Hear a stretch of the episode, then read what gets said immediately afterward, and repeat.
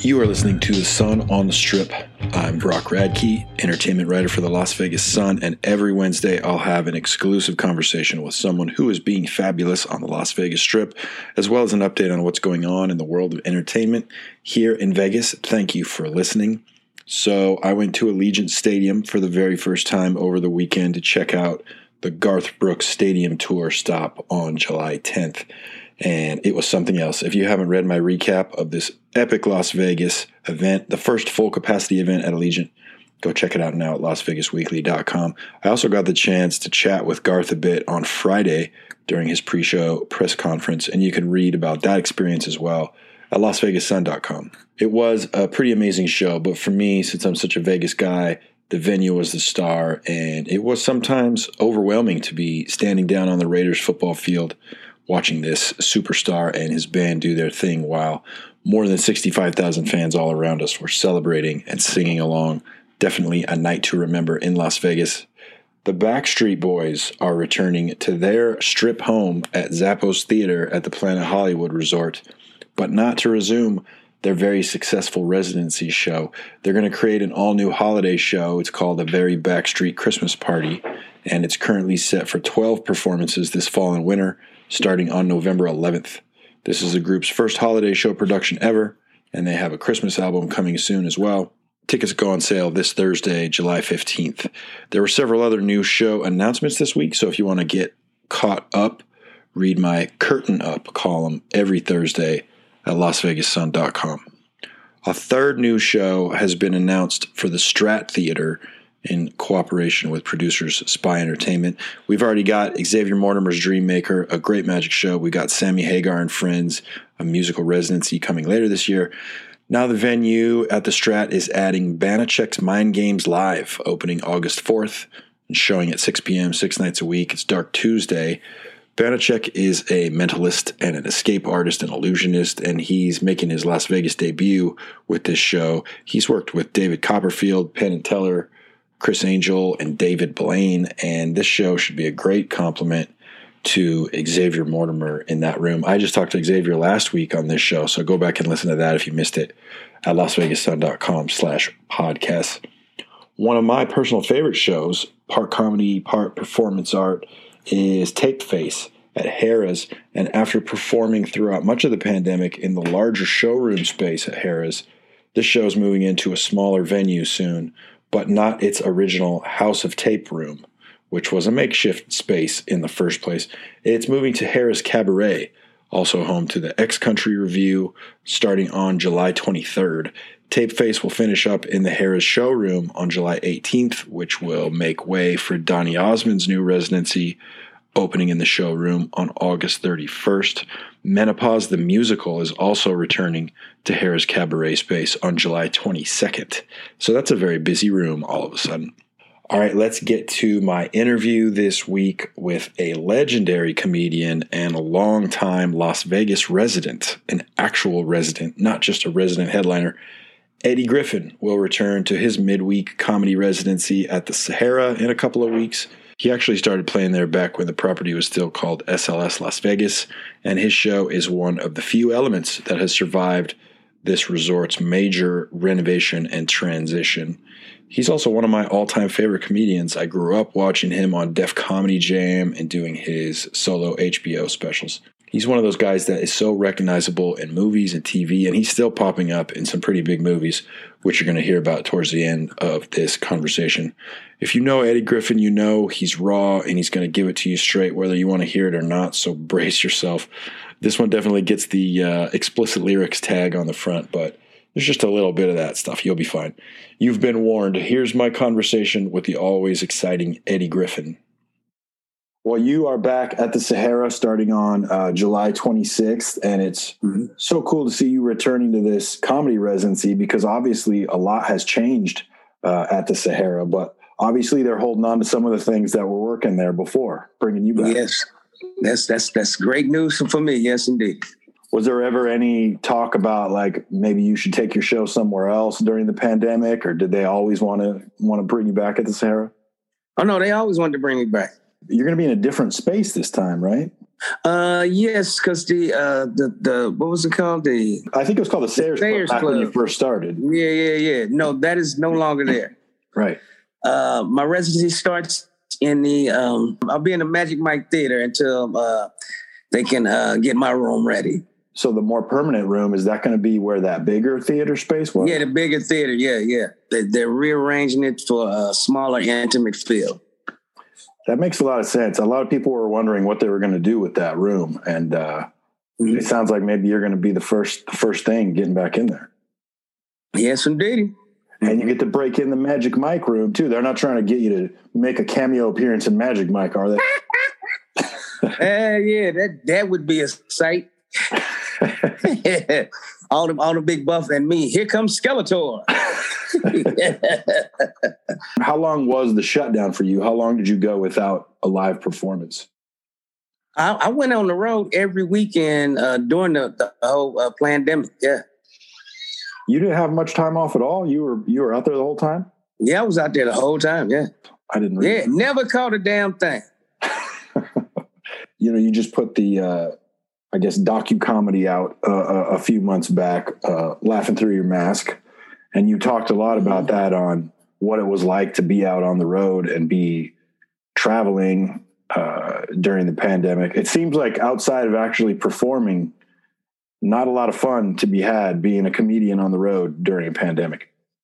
No, I mean that mask on a six seven hour flight to the East Coast is uh, yeah, that is hell. And then checking in the hotel, you know, there's no room service. I think the hotels are having fun with this because they save a shitload of money. in the earlier days of the pandemic when you were still playing shows what was that like in terms of because every place had you know distance that you had to do uh, people in the audience had to wear a mask too there was all kinds of different rules depending on where you went what was it Mhm. like just performing for an audience under those crazy circumstances Uh, by the end of the show, everybody took their mask off anyway. so I mean, what the hell? Yeah, I mean, I think uh, you can only scare people with the fear tactics that the government's been doing and, uh, and the media playing along with it uh, for so long. You know, people are grown. If you're gonna catch it, you're gonna catch it. Just keep your immune system uh, healthy. Take your vitamin C, vitamin D, vitamin B, vitamin A. You know, and uh, yeah, that's that's pretty much it. Did you ever have to perform while wearing a mask or did that never happen Uh, the first five minutes, I had this joke because I had invented this mask that opens up with Velcro. So I'm like, uh, yeah, I, I, this is this is gonna be the show. Y'all can't see my mouth. Uh, this is it, baby. I don't trust none of you motherfuckers. Then I pull it down like psych. I said the mask is on sale. so yeah, i'm yeah, you whip that, it down, sip a drink, smoke a cigarette. You know. I'm sure that went over real well after that if there was anybody in the audience nervous about going to a show again after that it was back to normal i'm sure Yes, it was. you did this little uh, kind of independent film satire, Bad President, Oh yeah, yeah, yeah. all yeah, about yeah. Trump and all that craziness. So, I mean, you got to play the devil. What was that? That's uh, one, one of maybe one of your most fun roles ever. Yeah, the devil is is a fun character to play, man. He's everywhere and nowhere all the time. You know, I'm truly a believer that uh yeah, uh, that Satan is behind everything that happens in that White House. And now the the Republican Party. Anything that is good for the people, they're against. I mean, na- what, what what's wrong with the infrastructure bill? They they just want every bridge in America to fall down. America is known throughout the rest of the world as the giant rust bowl because that is a fact. All our bridges are rusted. They just keep slapping paint over the top of it like that's supposed to fix it, you know. And now our, our grid system is uh, on the verge of collapse. Uh, and we can get hacked at any moment because you know, there is no, uh, no, there's no guard up to, to protect the grid because it's old and antiquated. Mhm. And we could we could actually save over seven. I'm hearing we could save seventy percent of our energy with a new grid system because most of us getting wasted. So, and then if you want to put the whole country back to back to work, then rebuild it. There'll be jobs for everybody. See, that sounds too much like right. it makes way too much sense. So let's let's just say no, no, and hell no. We're the Republicans, and we're going to say no because that's our job to say no because we represent uh, who do, who do we represent? It used to be big big business, but big business wants a new grid system, so there can't be that. You know, big business wants their trucks to go across safe roads and bridges, so it can't be that. Hmm, who are they representing? Yep, they represent the devil. Politics were such a huge part of everyone's comedy repertoire, right? Like even comedians that didn't do political stuff had to jump into it because it was such a such a polarizing thing and everybody was talking about it.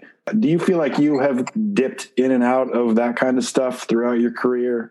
Or, or... Yep, I've always had politics. My first Def Jam, I did politics.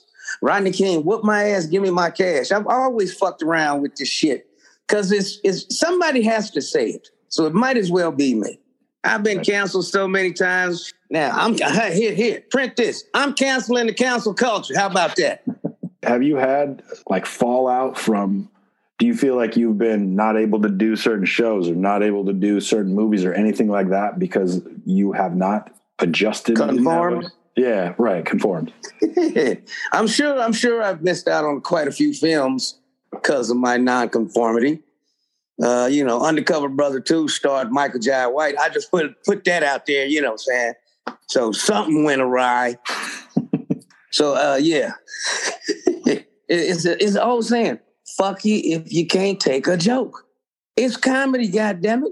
It's ha ha he he. It's not called the serious show. It's called a comedy show. But that's people that take their own position in life too serious. It is a short trip we have on this marble, flying through space at, at hyper speed. It's quick, it's over, and somebody else is going to have your job. Enjoy the shit. One movie that you definitely did was The Comeback Trail, which has a theatrical release finally this month. Uh, Robert De Niro, Tommy Lee Jones, Morgan Freeman. Yeah, when, when is it dropping? I think the 23rd, the last time I saw. I know it's been of, done. Of in, July? Yeah. Yeah, and that one was uh, in the can for a while. What was it like working on that movie though? Because it looks really fun, and those are some heavy hitters, obviously. Yeah, man, there's some good kids, man. You know that Morgan Freeman, he's he's got he's got a future, and that Bobby De Niro, I, I, swear to God, there, there's something about that kid. There's something about him. I dig him. Yeah, he he can light up a scene. He can light up a scene those three, you be on the lookout for those three kids, man. You know, I've been around for a long time, but those three kids, they, they're exciting. They got some energy. yeah, no, uh, yeah, it, it it was it was fun. Morgan Freeman is a very giving actor. He said, "Man, you just you just go go go." Robert De Niro, the same thing. Just just go. So I just went. Yeah, a lot of a lot of improv in that one. A lot of uh, adding extra mm-hmm. stuff. Yeah, of course. Yeah, yeah, yeah. yeah the, you know, they pros, man. I believe I'm a pro too. Uh, it was it was written by uh, George Gallo and also directed. A friend of mine. We did the movie Double Take together, and uh, we and and I had him direct uh, Dysfunctional Family. So yeah, Gallo called me up. He's like, "Eddie, you got to be in this. I got this part for you. You Gonna play uh, Morgan Freeman's uh, nephew." And I get I played a heavy. So I, I beat Robert De Niro's ass, choke him out. You know, it's just a fun movie. Seems like you're back to your normal schedule. You're going to be doing doing Vegas Monday to Wednesday, mm-hmm. running around the country on the weekends like you always do.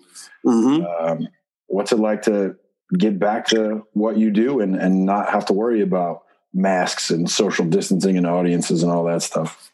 I'd have to say it's about goddamn time. And then uh, I'll just hope the airlines get back to you know serving hot meals. What's what's wrong with a hot meal? Stop bringing me that box of junk. Yeah. You know, hot meals. Anybody? You, your prices went up, but your service has gone down. And then you're wondering why people are biting on the plane. They're hungry. and somebody got a warm belly, they tend to go to sleep. Feed us you probably, you probably have way more than your fair share of those uh, airline junk box meals at this point. yeah, point. them junk boxes, man. I, I just, I was, no, I'm fine. Is there anything else that you want to add? Uh, no, just tell them. Uh, yeah, I'll be back. Uh, and uh, laughter is the best medicine. Come down and get get your medication. And yeah, go see the comeback trail, uh, July twenty third. All right, let me call up. I'm calling George Gallo as soon as I get off. Hey, is there a premiere? What's going on? Shit. That's going to do it for the Sun on the Strip this week. Thanks for listening, and special thanks to Eddie Griffin for taking time out to chat. Go see Eddie at the Sahara starting on July 26th, uh, Monday through Wednesday. If you want to find past episodes of The Sun on the Strip, just go to lasvegassun.com slash podcasts. Thanks again for listening. Catch you next week.